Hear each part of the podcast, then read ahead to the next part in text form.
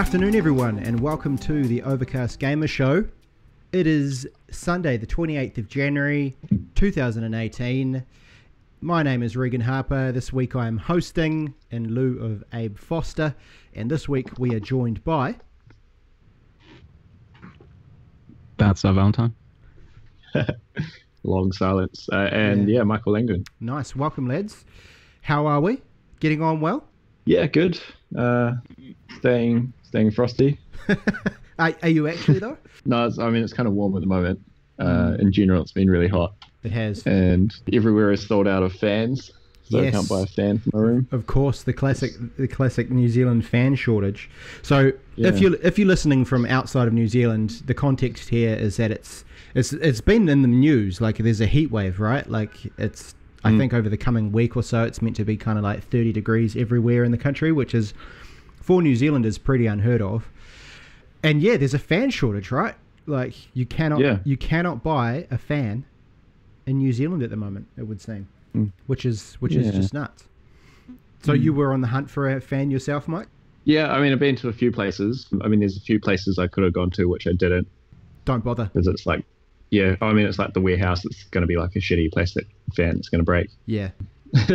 like kind of what I really want is you know those like the Dyson Airblade Mm. you know, like in the bathrooms, you know, they actually properly clip dry your hands. Um, but they, they got some really fucking expensive, um, they're like bladeless fans. Yeah, yeah, I've seen don't, them. have have you seen them? Yeah, Yeah. they're like, just like a circle and it just like blasts air at you. Yeah, It's like a hoop. yeah. So no, no idea how it works, but like, I I see. I've thought um, about this before too, right? Like, because you look at it and it's like, how, what kind of voodoo is going on here? yeah. yeah. Well, I mean, very it cool. must be like a sort of, uh, I imagine it being like a sort of miniaturized jet engine. Um, like the, the blades inside. Well, yeah, you're don't paying for something, right? Because they're so fucking expensive. Like, what is it Yeah. doing that a normal fan is not? So there must be some witchcraft. kind of yeah, exactly. There must be some kind of like extreme machinery going on in there. I mean, it does sort of beg a certain question. Like, as a as a gamer, in this kind of heat, you know, what are your strategies for surviving? Because sitting in a, in a room with you know consoles and PCs and things running can produce a bit of heat. Have you guys got any sort of hot tips for for avoiding the the perils of being a gamer in this kind of heat? Probably, probably for my house because like my lounge is like a big sunroof. We've got a, a curved window which sort of like goes up and like reaches the roof, so it's like a basically a, a furnace in the summer. It's essentially a like a what do they call them? Greenhouse. yeah, pretty much. Yeah, like it, it's just a big window, like, and yeah, it just gets loads of sun. Uh, just heats up the whole house. But we've it's got these like curtains that sort of on sort of rollers which sort of drop down against it. So um, just recently, just been like actually just closing the the windows uh, or you know closing the curtains to actually like stop that heat Seems to do the trick. getting. And yeah, even though like I'm in my room in the dark most of the time anyway, yeah, it still still affects me. Just sitting here, just Life is tough. Yeah. Uh, wh- what about you, pretty- Balthazar? Because you, uh, from my my understanding of you is that you generally, you know, you, you wear the same clothes all year round. Things don't, you know, you seem to not really react to, to extreme temperatures too badly. Mm. Yeah, man's not hot. Have my tip would be to already own a fan before the fan shortage, because Plan then you can just turn it on. Like, Mm. don't wait for a ridiculous situation to arise, like extreme heat, before you are prepared for the possibility of extreme heat. Yeah. It's So fan going, sage advice. And- yeah. mm. and also just uh, always have always have a drink on ice in the fridge or the freezer or what have you. Yes. Just pop a new can when it starts to get really hot. Mm, nice. Good advice. Good advice. Plan ahead and have cool beverages. Good one. Good one. Well, uh, let's then dive straight into uh, this podcast. Might be quite short actually this this time around, but that's okay. Let's dive straight into what we have been playing, just like every other podcast on the planet. Who wants to go first? My list is insane. Your list is Um, insane. Let's start with you to get that out of the way because it is a ridiculous All right. list. I finished Xenoblade Chronicles 2. It was good. It was a good game. The ending was pretty cool, actually, to be honest, how it made sense as a standalone game, but then also if you'd played the first one, it was a lot, you had more of an understanding of the world of 2, which was really cool that you didn't need it, but they did put in some nice um, sort of reward for people who had been long-time fans of the series. But yeah, still good game, solid JRPG. If you own a Switch and you like JRPGs, that's the best one on offer at the moment. So absolutely pick it up. Samus Returns on 3DS. After we gave the 3DS a lot of shit, I did buy a game for it. I Yeah. couldn't resist the allure of a new classic side-scrolling Metroid game any longer, so I did pick it up, and I finished it twice now. Once on standard, and then once on fusion difficulty, um, Shit, nice. which you require an amiibo to unlock. Uh, and you take four times damage and everything, and, and that was that was hard. That was a bitch, but still, classic uh, Metroid. Um, whew, now my Switch game is I'm jamming to Disgaea 5 again because I never finished it. I think I'm near the end now. I feel like I am in the final um final few maps. Yep. Story's Did- building did- to a climax. So would you have played that previously on like PlayStation or something? Was that Disgaea? I've never played it previously because it was only on PlayStation, and it's such a Ah. handheld game. Like it's a Yeah. you know top-down tactics RPG. Like they're made for handheld games, uh, handheld systems. Sorry. So I've never played one previously because of that. I didn't want to set like I've never played Disgaea 5 docked in the TV. I've only played it handheld because it's such a waste of sort of real estate having it on the TV. So yeah. Um, There's something to be said for the Switch in the way that it's sort of like, you know, when you have a game, you can play it in the format that suits that game best, which is so cool, Mm. I think. Mm. Yeah. Because, you know, whenever have conversations like that, when we're talking PC games or PlayStation and things, it's like there's only, you- you're sat on your ass playing that kind of stuff. But yeah, I don't know. It's just kind of cool to be able to have that conversation. Like, you know, Yeah. what is the coolest format to play this on? Yeah, it's interesting. Yeah, sure. I also picked up Shovel Knight on Switch because I've never played Shovel Knight before. Um, and all of the DLC is out for it now, so you kind of actually get everything when you buy it. Yeah. It's a fun game. Yeah. I, I don't know. I'm I'm torn to be honest. It's fun. There's nothing wrong with it, but at the same time, there's nothing particularly special about it. Like I don't quite understand its instant classic status that it attained. It doesn't. You know, it's it's not amazing. It's it's good.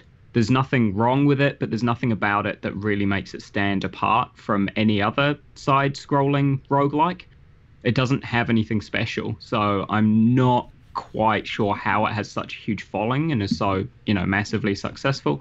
But it's a fun game. Um, and again, I think Switch is probably the best platform for it because I've only played it handheld. I can't even imagine docking it just to see what it looks like on the TV because it's, uh, you know, very minimalist. Yeah. Pixelated. Like, yeah, I don't understand how people have this thing on PS4 and PC and stuff. Like, it's crazy. So yeah, there's that, and along the lines of sort of those side-scrolling, I played some more Hollow Knight on Steam. That is a good example of a you know side-scrolling roguelike. Like that is a much better game than Shovel Knight. Really? Um, yeah, much better. Like not even close. It's just in every way. The art style is better, the movement is better, the controls are better, the environment's better, the characters are better. It's, Well, that, yeah. and that sort of makes sense in a way, right? Because I remember sh- seeing Shovel Knight and thinking this just looks like an homage to kind of you know games of you know older games in this sort of style, and it seems like they, that's sort of what they did with Shovel Knight was just kind of Mm-hmm. duplicate that, whereas Hollow Knight is significantly more modern, right? And it's kind of styling Yeah. and, and all that kind of stuff. So it makes Mm. sense. Yeah. I'm I'm waiting for that to come out on Switch at the moment. Yeah, that'd Yeah, be a really like- good Switch release. It'd be the first, uh, yeah, the first like Metroidvania game on Switch, which will be great. Basically, Um, basically, it- our podcast seems to have become like a. Yeah, that, that game looks good. I'm just gonna wait for it on Switch though. Like, Yeah. well, without Aben Yeah. here anyway. Like, it's just, it's just like, yeah, no, it's it, yeah, good game, but yeah, yeah, no, it would be better on Switch. It's great. Yeah, I've also played Necropolis on Steam. Nothing to say about that game. I, it's shit. Yeah, so it it's like a indie. I'm, I'm sorry to make the comparison. Um, it's kind of like Ashen in that it's an indie developer's attempt at making a Souls-like open world game. Right. And because they're an indie developer and don't have the team size to achieve that feat, it's just garbage. It's a um, it's a trash tier game. It's horrible, and I hope Ashen is not like it at all, and is in fact much better because the trailers are kick-ass. Yeah, Necropolis is a is an indie Souls-like, and it's bad. The AI is bad. The controls are bad. Pretty much copy paste Hollow Knight into my Necropolis review. Same thing. or rather, yeah, the the way that I just the, not not my Shovel Knight uh, uh, what was it description, but everything I said that Hollow Knight did better than Shovel Knight. Necropolis is the same. Like it's it's bad in the same regards by comparison. So then, along Souls likes again, I started Dark Souls 2 on PC because Dark Souls 2 is my least played Souls game. I remembered nothing of it. I only played it through once, uh, and that was when I was more casual and mm. really only played the PVE. So it's and I heard that two still has the best PvP scene, so I started two again. This time on Steam because I played it on PS3 previously, and I'm having a lot more fun with it than I thought I would. I think purely because I've not played that game for so long that my opinion of it didn't really exist. So I was just tainted by the general consensus that Dark Souls 2 is by far the worst Souls game. But actually, it's not. It's there's nothing wrong. I mean, okay, there is a there's a major flaw with it, which is that it's not hard in the way that other Souls games are hard. They don't try to make it hard by making interesting encounters with good AI and kind of requiring specific strategies to proceed. They try to make it hard by just saying, here's 50 guys at once. Right. That's hard, right? Like you can't beat that many at once. That'll make it difficult. Like they just throw more things at you to make mm. it difficult rather than making it creative and good. But mm that said, the world design is still cool. The weapons are cool. The enemies themselves are pretty cool. The boss fights are cool. Like there's, mm. it's still a Souls game. It's still fun. Um, so it's, it's interesting you it. say that about the groups because, like, in, in, my relatively limited knowledge of that sort of genre and Souls games, is you know the battles you know, there's the sort of the, the moderately hard kind of stuff as you traverse the stages and things. But then it's more about sort of the set pieces and the, the, the big battles with bosses and whatnot than than anything. Would would you say, mm. or have I got that wrong? Pretty much. I mean, ultimately, that it the game really is nothing about the PvE at all. Like honestly, as soon as you finish the Souls game once, you can just blitz through everything a million times and just fuck around with completely unviable builds and still finish it without taking any damage. As soon as you know how to beat the Souls game, there is no challenge in it whatsoever. Right. So to be honest, the the whole thing of Souls games is the set piece moments you have with other players, not with anything that's scripted into the game. Just with like it's a purely PvP game that just happens to have a PVE component to it that just happens to be big and broad and cool. Mm. Um, but actually, they are PvP games. There isn't replayability in the PVE alone. I certainly don't know anyone who plays it to a high extent who doesn't exclusively do PvP at this point, kind of thing. So mm. I'm not really a good judge of what sells it on the PvE side of things because I have always been a fan of the PvP side of things. So maybe Mike could talk more to that because I, mm. I, don't know how much PvP you have done, but I know you have finished the PvE of um, a couple of or at least one Souls yeah. game, haven't you? Yeah, yeah. So um, yeah, maybe Mike can uh, can mm. attest to that in a bit as well. But uh, other than that, other things I've been playing, Gwent, the Gwent open beta, cool, is fun. It's like a much more refined version of the minigame that was in Witcher 3. A lot more mechanics and components to it and everything, and and it's it's my, I guess my just relaxing game. If I um, you know, watching something on the other screen and I really don't want to pay attention to what I'm doing on the PC, I'll just chuck on Gwent and play a few ranked matches because you don't have to pay attention to win ranked matches if you have a cheese deck um, like a like a consume monster deck. You just sit there and throw shit out, and people lose. Yeah, so that's always fun. Hmm. um, and then we're getting into the last few. I've probably put like 60 hours or so into Warframe over the past couple of weeks as well because I just keep playing that game always. Is Warframe kind of taking over from Final Fantasy 14?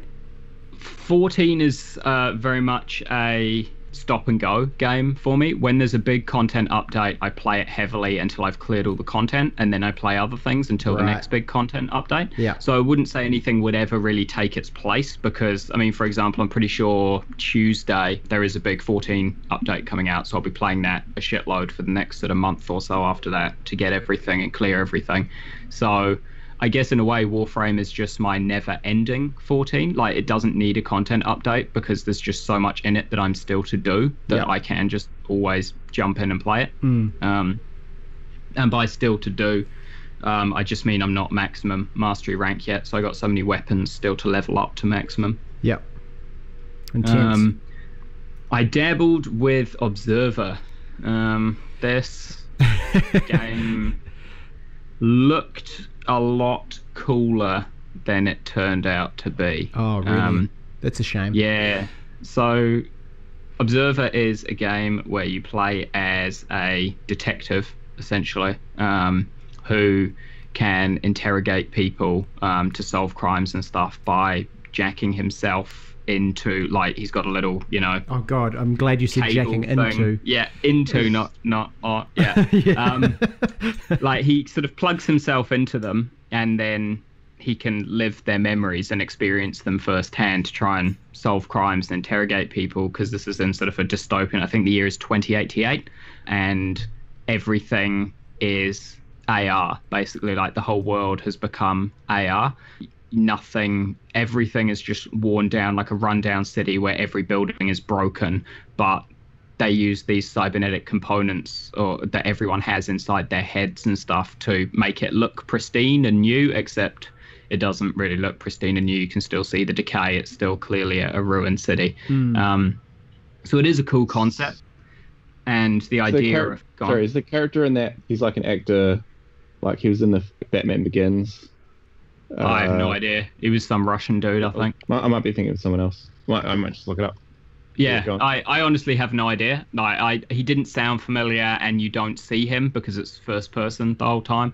Um, there are mirrors every now and again, so you could see your face. But yeah, it's uh, it's not as great as as the concept was. I thought it would kind of it really played on having these horror elements, um, where the I suppose villain of the game sort of capitalized on your fears, so that when you were journeying through people's memories. He was Yeah. kind of implanting things in the memories to to spook you and and make the game a bit of a horror as well. But it didn't work. Like it just it wasn't. It was just a pretty cut and dry solve a couple of crimes game, Mm, um, that's a shame. which was Yeah, it is. disappointing. 'cause It- it was a really cool concept, but they just didn't do anything with. To to be honest, you know what? It's the same company that made Layers of Fear, and it's the exact same complaint as with Layers of Fear. Cool concept, didn't work in execution. um, It, it, it is. It's Rut- Rutger Hauer is his name.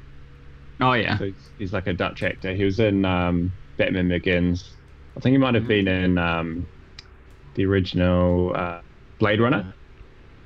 oh Was cool. he in Blade Runner? Yeah, he was in Blade Runner. He's, I mean, he's fairly fairly famous actor, I suppose. Mm. Like not you know A-list celebrity, but pretty pretty well known. Yeah, Mm. yeah, I rec- definitely recognise the guy for sure. And then other than that, just FighterZ, which obviously we streamed, which is gone. That is a game that also falls into the category of would probably be better on Switch, but I picked it up on PS4 because I wanted to play it now. Yeah, and it's enough. not going to be out for a while on Switch. And when it does, there'll probably be DLC and stuff, so I can still pick it up on Switch as a you know complete definitive edition with all the extra characters and stuff like that. Because I don't plan on buying DLC or season pass or anything on the PlayStation version, so I'll just wait for the Switch version when all the characters are out and Yeah, nice. pick it up again. Did you get it as a digital download on PS4? I did, yeah. Because that's just how I roll now with my PS4. In fact, with most everything. I don't buy physical games anymore unless they have a collector's edition, you know, Oh, yeah. that has an item I particularly like. If it comes with physical tat that I really am keen on, Like a crossbow Um, or something? precisely. Yeah, yeah, yeah. Then yeah, I would I would pick it up physically, but uh, um no. Otherwise, I just am a fan of the digital download. Even if like with uh, with Dragon Ball FighterZ, I knew ahead of time, you know, that, like three days ahead of time that I was gonna pick it up on release day, so I could have just gone into a store and picked it up on release day. Mm. So it wasn't, you know, just the convenience of oh, I'm at home, I'll just buy and download it now. I just, I just decided to pay for it and preload it from home a couple of days before, so that I didn't have to go into a store and talk to some incompetent ninny. yeah, yeah. Talking to the ninnies is hard work for sure. Yeah, Mm. nice. That's a solid list, man. Like I, I'm always Yeah. impressed by the number of just the sheer number of games that you spend time with and like have enough time with to to comment on. It's uh, it's impressive stuff. Cool, Mike. Tell us about what you've been playing, man. What's been going on? Well, I I'm not sure if I was playing Dark Souls 3 about the time of the last podcast. Might have been. yeah, got got quite heavily into that. Decided to pick it up finally, and yeah, absolutely loved it. Being yeah, talking to Balthazar about it. Oh yeah, I was talking about it on the last podcast because I think you were, yeah. yeah, yeah, and Balthazar was like trolling me with like giving me all this bad information and stuff about it, uh, which was funny. Yeah, yeah. Uh, end up finishing that, so getting like three endings and getting all the stuff, Did you get which the is cool. Yeah, yeah, got the platinum. Yeah, That's what I mean. um, yeah, pretty pleased with that one. It was funny though, like you're mentioning PvP because you kind of have to do some PvP stuff to to get the platinum. Mm. There's some some items that are like, you know, mainly just the online Online the one. PvP covenants and stuff, and So I kind of cheesed it a little bit. Yeah, to get what I needed, but um, you know that's right. It was a bit ridiculous. But yeah, only only sort of once I actually finished it is I found a, a guy on YouTube who like pretty much exclusively does PvP, and his his sort of like whole thing is that he takes on um, like gankers, just like groups of two two to four enemies, like other players, Oh, like yeah. all against him yeah, and cool. he's just like amazing at PvP. and so I was like watching him, and then I just sort of like suddenly had a much better understanding for the PvP mechanics and stuff. It was really entertaining to watch, but um, it was just like, oh, like if I'd known about this a bit earlier, like I probably could have done all of that stuff a lot easier. Oh, right. Yeah, just like the, the sort of different techniques and like the finer parts of the PvP because I, I just end up getting smashed all the time. um, like you'd, you'd get summoned into a world to invade, like you know, trying to get some of these items. And um, one one example uh, is like I got summoned in on like a tiny little ledge, and there's like a bridge above me. And I was like, all right, cool. I'll like go see where the host is, and I like go to like turn around, go up a ladder, and just these four dudes just come at me, and I'm just like on this ledge on on the side of a cliff, and just like completely blocked off, and I'm just oh like Yeah. there's absolutely no way I'm getting out of this alive. And they all just attack you at once and just like kill you, and it's like, oh my god. That's cool though. like, Um, in, in a way, that yeah. builds a story though, right? Because that's obviously one of the more Mm. memorable ones. Mm. It sounds frustrating though, especially if you're trying to w- work for something like a trophy and you have to deal with that. I don't know. The whole P- PvP thing probably wouldn't be my scene if I was into those games. I think it'd be quite tough. Mm. But you got it done in the end. It Mm. sounds like. Yeah, yeah, yeah. Got there eventually. But yeah, that was good fun. And actually, like the it was quite handy. The day I finished um, Dark Souls three is the day my uh, my Switch arrived, Ah, nice. which is uh, yeah, very nice timing. So yeah, got to jump into Zelda pretty much right away. cool. So yeah, absolutely love that game. You you both played it, played it, eh? We certainly have, yeah. It was my Yeah. game, game of the year last year. For those those Mm. people who were astute enough to watch our game of the year episode from late last year, tell me about it, Mike. Go, lay the experience out. Mm. Yeah, it was, it was really good. What I loved about it was just sort of like the, the freedom and the openness. Like, you know, for example, like right from the beginning, pretty much you can just go and, like, you do get the quest, oh, just go beat Ganon Yeah, right away. And, you know, it's possible to actually go and do that, although probably quite hard. um, and then just, um, it, it kind of reminded me a bit of uh, Red Dead Redemption. oh yeah, You can just you're just sort of like roaming around on your horse sometimes.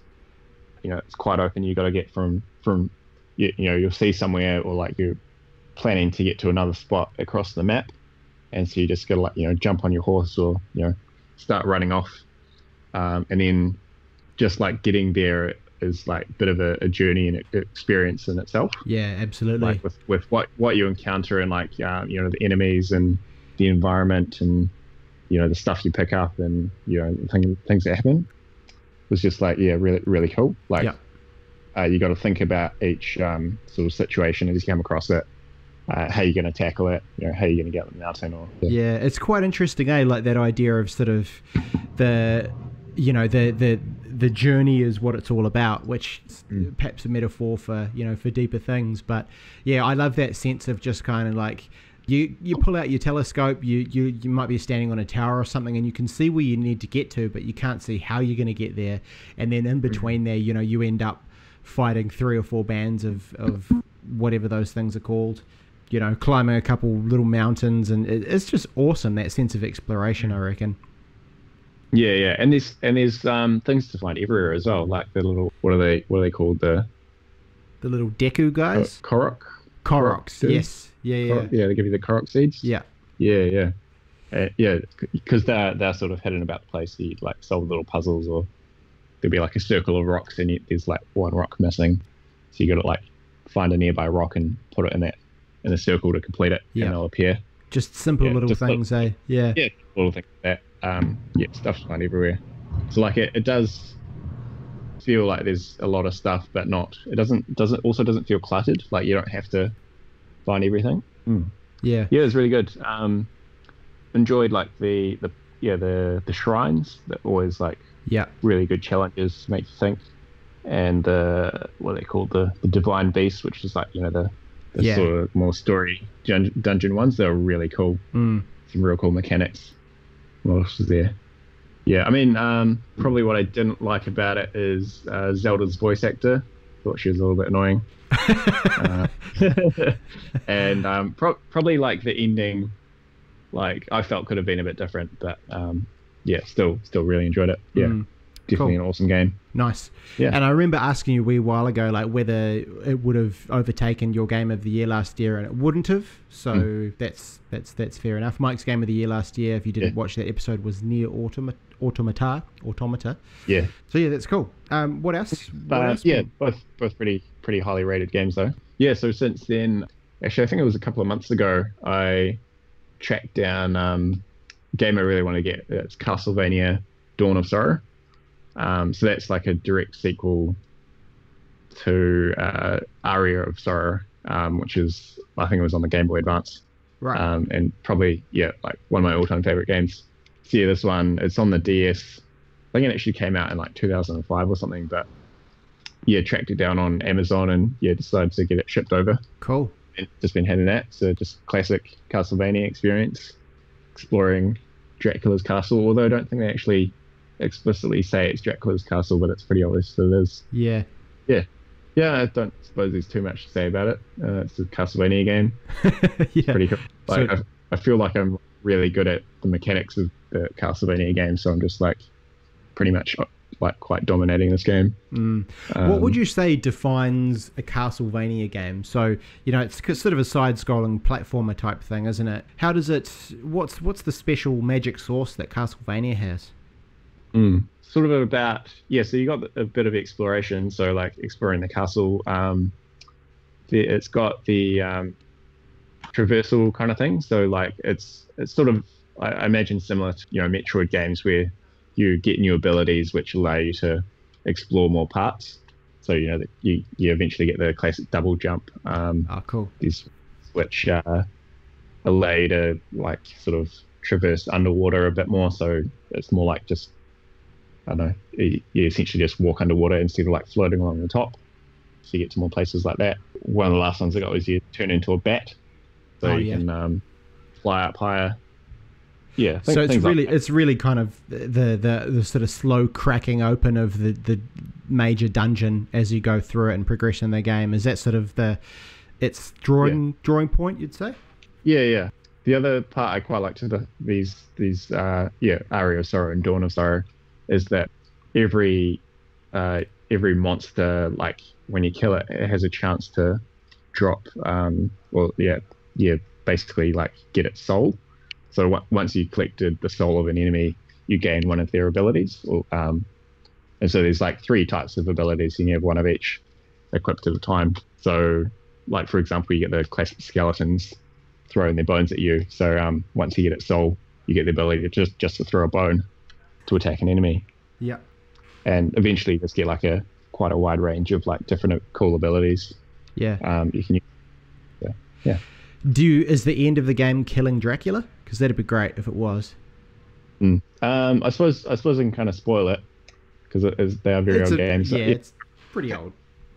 Aria of Sorrow, um, so the previous game, this guy Soma, who um, it's kind of it's going to sound really weird, but uh, him and his friend are at a like some sort of shrine or something. I think at the beginning to watch a, a lunar, uh, yeah, lunar eclipse, uh, and some somehow they get pulled into the lunar eclipse where Dracula's castle is.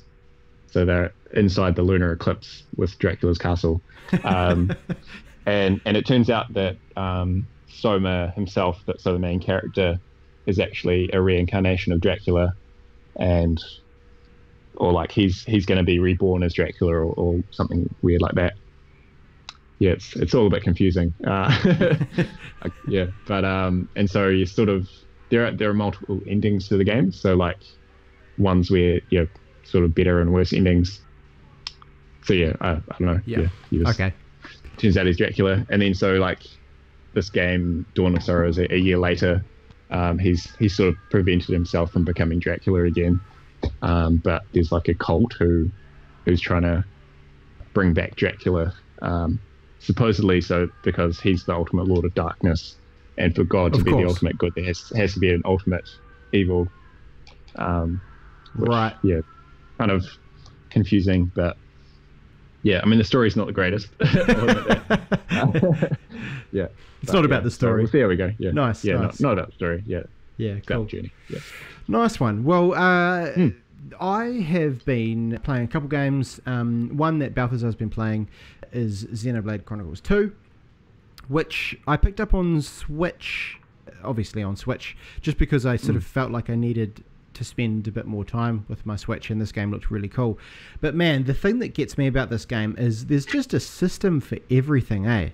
Uh, maybe it's just been a while since I played a proper JRPG, but there's just basically every single thing that happens in this game. There is a massive convoluted system around it, and hmm. like that, that's good in some ways and, and bad in others. But you know, a lot of games will just have, let's say, the leveling. When you level up, there'll be a couple things you have to do, and you can kind of customize things there, and then the rest of it is all pretty well sort of set in stone based on on the game's mechanics. But this is like, you know leveling up is the easiest part of it. You know, there's kind of salvaging, there's the blades, and they have three or four different things you can customize on them.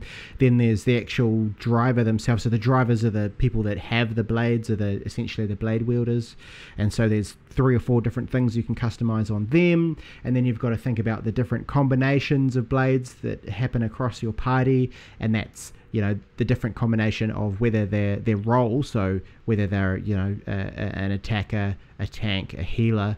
And then you also need to consider do i have coverage for the different element types? So that when i'm doing my blade combos i've got access to different elements and then not only that when you're in battle you know there's there's time it's just so dense on all of the different mechanics that it's it's kind of awesome and kind of a pain in the ass at the same time. But Balthazar, you've played a lot of these games, eh? So this is this is probably all not new to you. Well, it's two's very different from X in the original. There is a lot more to it because in the original and in X, you um, you don't have blades, so you know you don't have multiple different. Basically, your weapons don't have their own customization and characteristics to them. They're Right. just weapons in the previous games. Yeah. So yeah, you that that does add another layer to it. I mean, something that I guess shows just how much there is in this game is there are ten chapters in the game, and at the start of chapter ten, I was still getting those tutorial prompts that come up on the top part of the screen. Oh man. You're still being taught new mechanics 120 hours into the game. Yeah, absolutely. Wow. It's it's crazy. You know, you think you've got it, and then oh, but that uh, yeah, that's another thing. Like the other day when we caught up for lunch, Balthazar, and I'm talking about just blade combos and things, and then you're like, oh yeah, but what about like the topple and the the break break and topple and and leap or whatever it's called. There's this whole Break other topple launch smash. yeah, there's this whole other part of the game that just I hadn't even touched on. It's just there's just so it's it's very dense. But in saying all of that, in a way, it kind of makes up for it for the ridiculousness of the characters and the sort of it's just like so. For example, there is one little guy called Tora, and he's what's the the race called? He's a Nopon. Nopon, which is basically this kind of two foot tall. They're little blue things, are they? He's not blue. They come in other. They come in a variety of colors as the franchise goes on. But yeah, you Oh, would right. you would have one in the original Chronicles as mm. well in your mm. party. Yeah, and he's Alright. he's like two foot tall. He's like a little fluffy round thing with wings for ears. And anyway, it gets to a point where you meet him, and he needs help with getting some parts for uh, an artificial blade that he's creating. And you know that's just the kind of thing that comes up in a story. You go, "Yep, sweet. No, that's it's a fetch questy kind of thing. I'll go out and get these parts." and they use that to be fair to kind of teach you some stuff about salvaging but then you come back and you give him the parts and he boots up his, his artificial blade and he's obviously got it on some kind of setting and it sort of stands up and essentially you learn that he was kind of he's he's programmed it so it can kind of be like a little sex doll as well rather than just like his artificial sex blade. Yeah it's it's the weirdest thing and, and then there's a scene where they're all you know he's a bit sort of embarrassed about it and all that kind of stuff. But you know it's kind of peppered with things like that relatively light-hearted moments that sort of offset the intensity of all the mechanics and all the things that you have to learn. But they're also also quite fun so yeah, I'm I'm really enjoying it so far. So the the blades, the the weapons, but the like people as well. Yeah, yeah, yeah. yeah. So. I mean, Balthazar, you probably about to explain this. I think maybe you have. I don't know. I, I guess yeah. just like like Pokemon or Digimon, really, is the yeah. easiest way to look at it. Like yeah. they fight with their collectibles. They throw collectibles at each other to fight, but the collectibles also actually have weapons. So yeah, they're, they're a character, and the character may be an axe user, and so when you use them, you use an axe to fight, and when you use blade combos, you give the blade their axe back, and they attack on your behalf with it to do more damage, kind of thing. Yeah. Okay. It's it's a yeah it, it's it sounds odd to explain it, but it's pretty straightforward. I think like when you actually get into the game, basically it's there's there's the blade is is a person who's this being, and yeah, if you are linked with them, then you you are given whatever kind of weapon they represent, like right, or right. have. Yeah, it's yeah, it's bizarre, but it's also like yeah, kind of straightforward when you're playing it. Yeah, I just remember that the video I watched of it uh, was like, I think the the the main girl's name is like Pyra or something. Yeah. Mm. Yeah. Yeah. So I was like, oh, this is Pyra. That's um, it's the main dude's like girlfriend slash sister slash weapon or something like that. Yeah, it's, it's like uh, yeah, seems really weird. Yeah. yeah. it is. It is a bit mm. like that. Eh? Like the relationship between Rex and and Pyra is a little bit kind of weird. They never sort of well, maybe they nail it down, mm. but at this. Oh, uh, you yeah, you, have got no idea so far what you're up to. It's not even started to get complicated yet. Right. Good. Good. good. When the third and fucking fourth characters come into the mix and make this weird triangle square relationship of extreme confusion, that's when things start to get really weird. For now, it's pretty straightforward. It's just a Ross Rachel will they won't they kind of thing. nice. Yeah. Yeah, but he's kind of like I get the sense from Rex that he's a he's a fucking idiot to be honest. Like he's so clueless.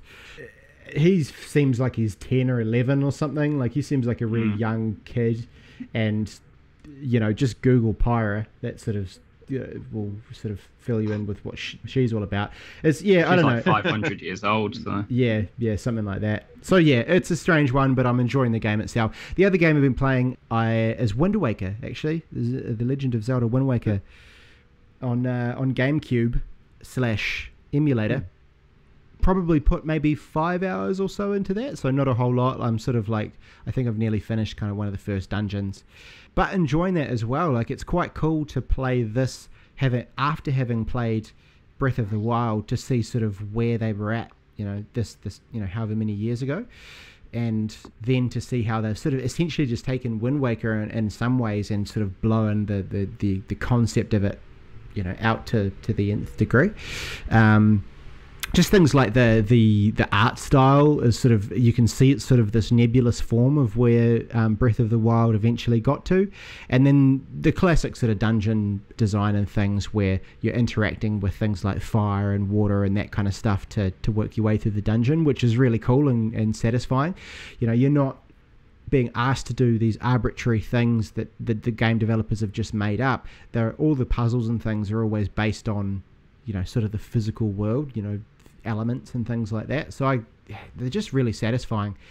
Yeah, so Wind Waker is also pretty cool, and yeah, I think I'll uh, continue on with that. But that's kind of what we've been playing. Um, anything you guys want to finish up on in that section while we're at it? No, uh, I'll, I'll just add to your Wind Waker. I, I, it's probably actually my favorite classic Zelda game. So just have fun with it. Oh, really? really? Like, there's so much charm in that game compared to the other classic ones. Like. Yeah it, it keeps you know what what made them good, i.e. the sort of the dungeon um, sleuthing and and the power ups and Uh, there's a lot of. I feel like in Wind Waker there are quite a few more optional upgrades than in other Zelda games, um, where you know if you don't go to a particular island at a particular time of day or when the wind's blowing in a certain direction or whatever, you won't see the opening to a dungeon that gives you a you know an upgrade that you don't need to complete the game, but it's just a cool upgrade. Um, I feel like it was I guess their first step into a Breath of the Wild type of game where there was so much in Wind Waker that wasn't mandatory and that was just, hey, we're going to reward you if you do explore um, with a lot of cool extra stuff. So definitely, like, yeah, don't take your time with Wind Waker. Don't just, you know, push through the story. Actually, just have fun, go where you want to go and see all the sights. Yeah, cool. And and it's it is quite cool how it's open. Like I I, I don't know. I just have this expectation of older games that it's going to be linear, and you know because the hardware might not have been able to handle you know a, mm. an open kind of world. And this is kind of interesting in that it addresses it by having kind of the ocean that you can sail on, right, and go to different islands and things like that. So it gives you that sense that it's kind of an open world, but really all you've done is just traverse this section of blue stuff. You know, Yeah. it's, um, but it's cool. It, it, you like you say, it oozes charm, eh? Like right from the get go, there's something quite special about it. So yeah, pretty pumped about spending more time with it. So, with that, brings us on to kind of news, and it's and it's a weird one because there's not a whole lot of gaming news to be had at the moment. But I thought Balthazar, you've been quite well, relatively heavily watching the Overwatch League recently. Um, If you've got any thoughts, share us, share with us how it's been going. It's actually pretty interesting if you, you know, are, are partial to watching um, sort of competitive scenes and pro players playing games. I think it's a hell of a lot more enjoyable than things I used to watch, like uh, the the League of Legends Cups and things like that. Those were equally hype, you know, stadiums packed to the rafters with millions of people, um, you know, just watching a game being played on a stage. Um, like it carries over all that hype, but I think it's just it feels a lot more. So I don't know. I I guess it's just because of the game itself. It's anyone's game. Every round is anyone's game, as opposed to League uh, was great for what it did for esports, you know, creating esports effectively, being such a, a highly watched and played game is what allowed it to become a professional thing. Sure. Um, and, and it really set the stage and the scene for what esports were going to become. But it's also very one sided, and you can often tell 10 minutes into a round of league who's going to win Mm, which meant that the professional cups weren't really fun to watch the whole thing. As soon as you, you know, saw, oh, clearly this team's now going to steamroll, then you just wait for the next game and just just do whatever.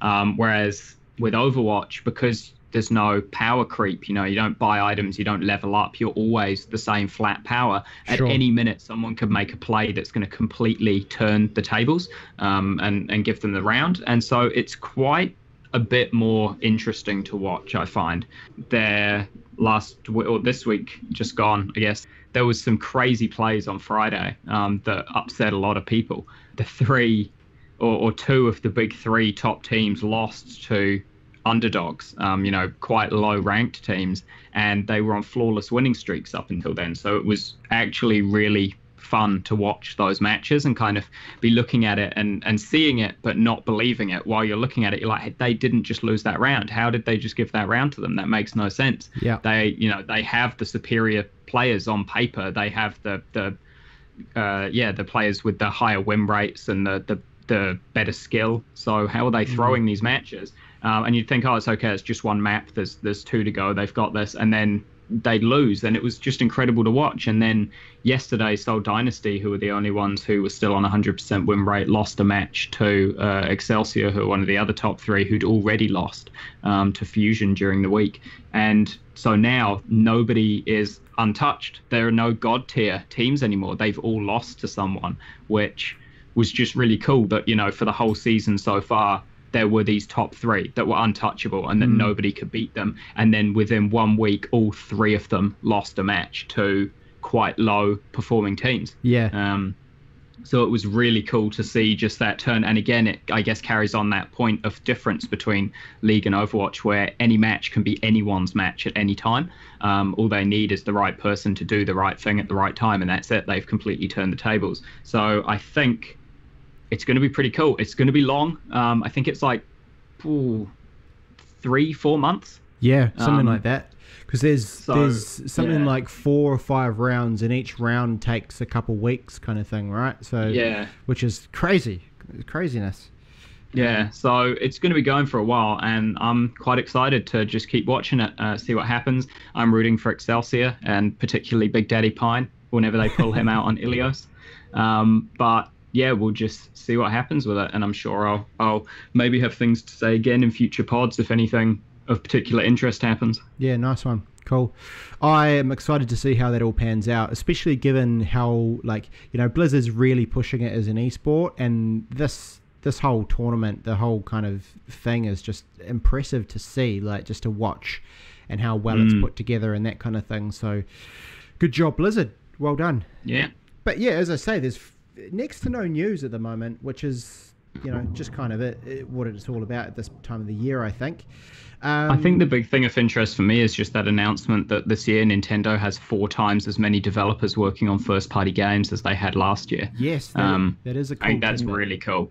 Mm. Uh, hopefully, exciting. that means a lot more solid quality Nintendo Switch exclusive games coming out. Yeah.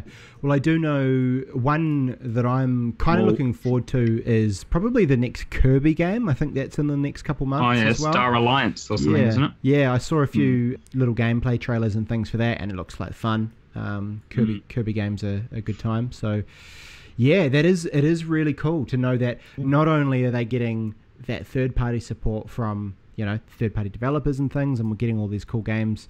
There's also this massive push for their in-house stuff as well, and you know the quality Yeah. is always going to be so high with Nintendo. I think that's the Mm. thing that's going to be going to be awesome. Um, What are your bets for this year? Like, what do you think out of things that haven't been announced yet, or or what have you, or maybe things that have, but you haven't really heard anything other than a name? What do you think is coming this year, first party for Nintendo? first party for Nintendo. Can only hope I think- for more one two switch. What's the next one going to be? Three, four Switch. Yeah, Just- three four yeah. switch. Yeah. You know what I would be super down on would be another essentially a Wii Sports but like a Switch Sports. I think that would be Mm. cool. That would be good fun. Like if you could bow, do bowling and all that kind of stuff again on the Switch, just with update, you know, that would be really Yeah. cool for me. Hmm. I'm betting we're probably going to be getting a Smash Bros this year.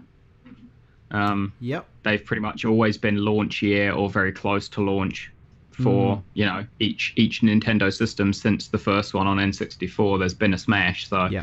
I'm thinking this year we'll get a Smash. Uh, hopefully a new one, not just Smash Bros. Wii U ported across. Yeah, absolutely.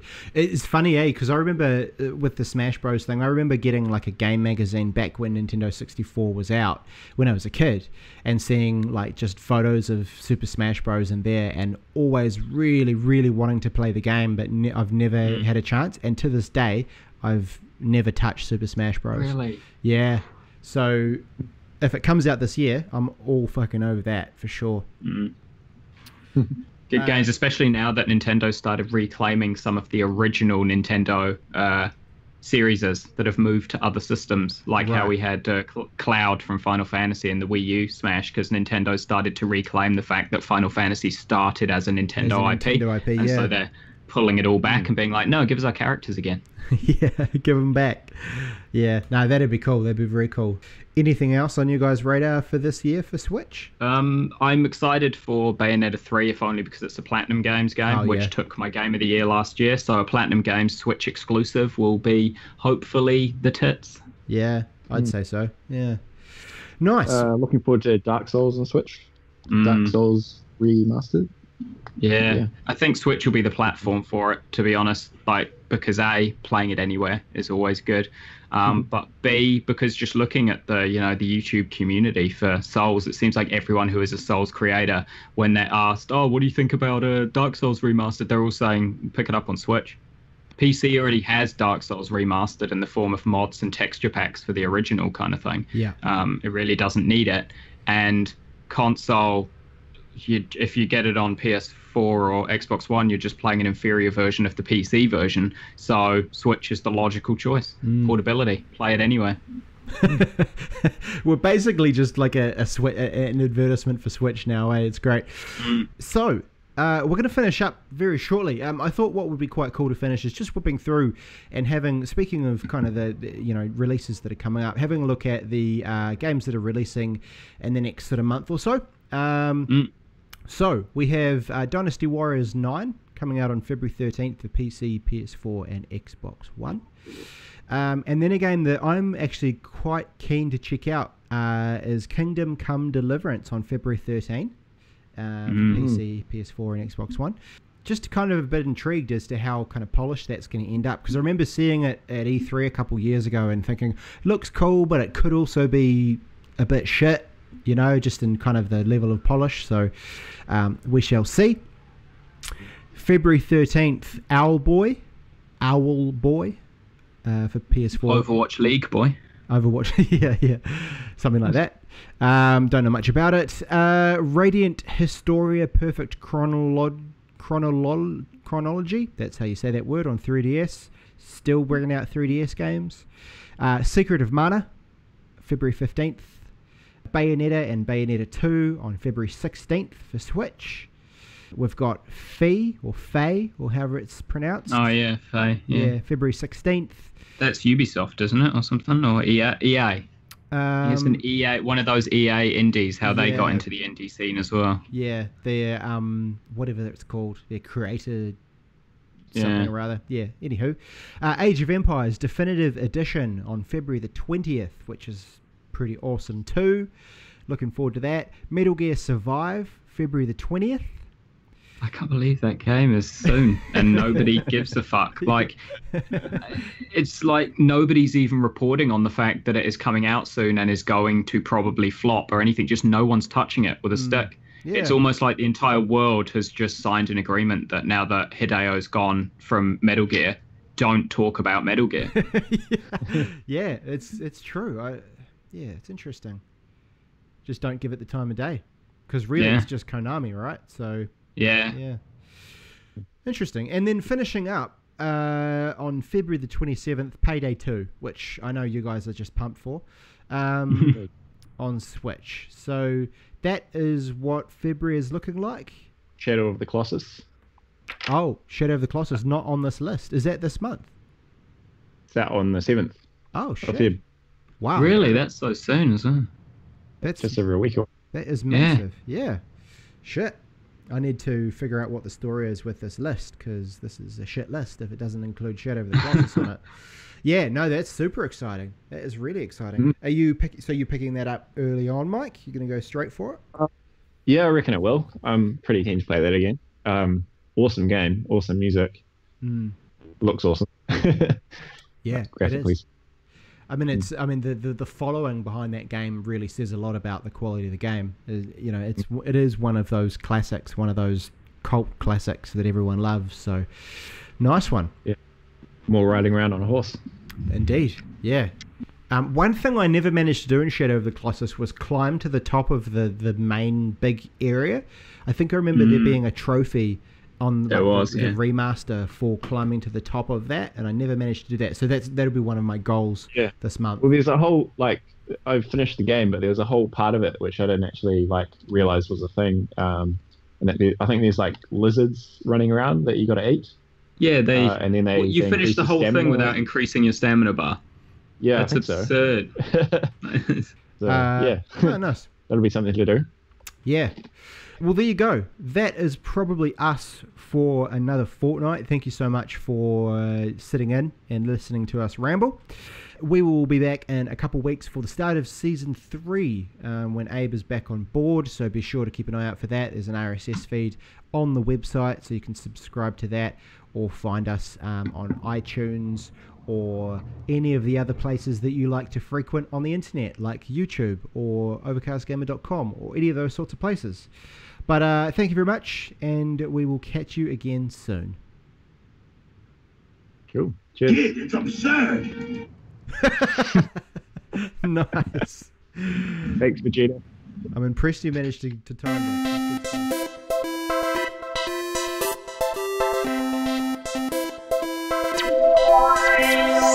Thank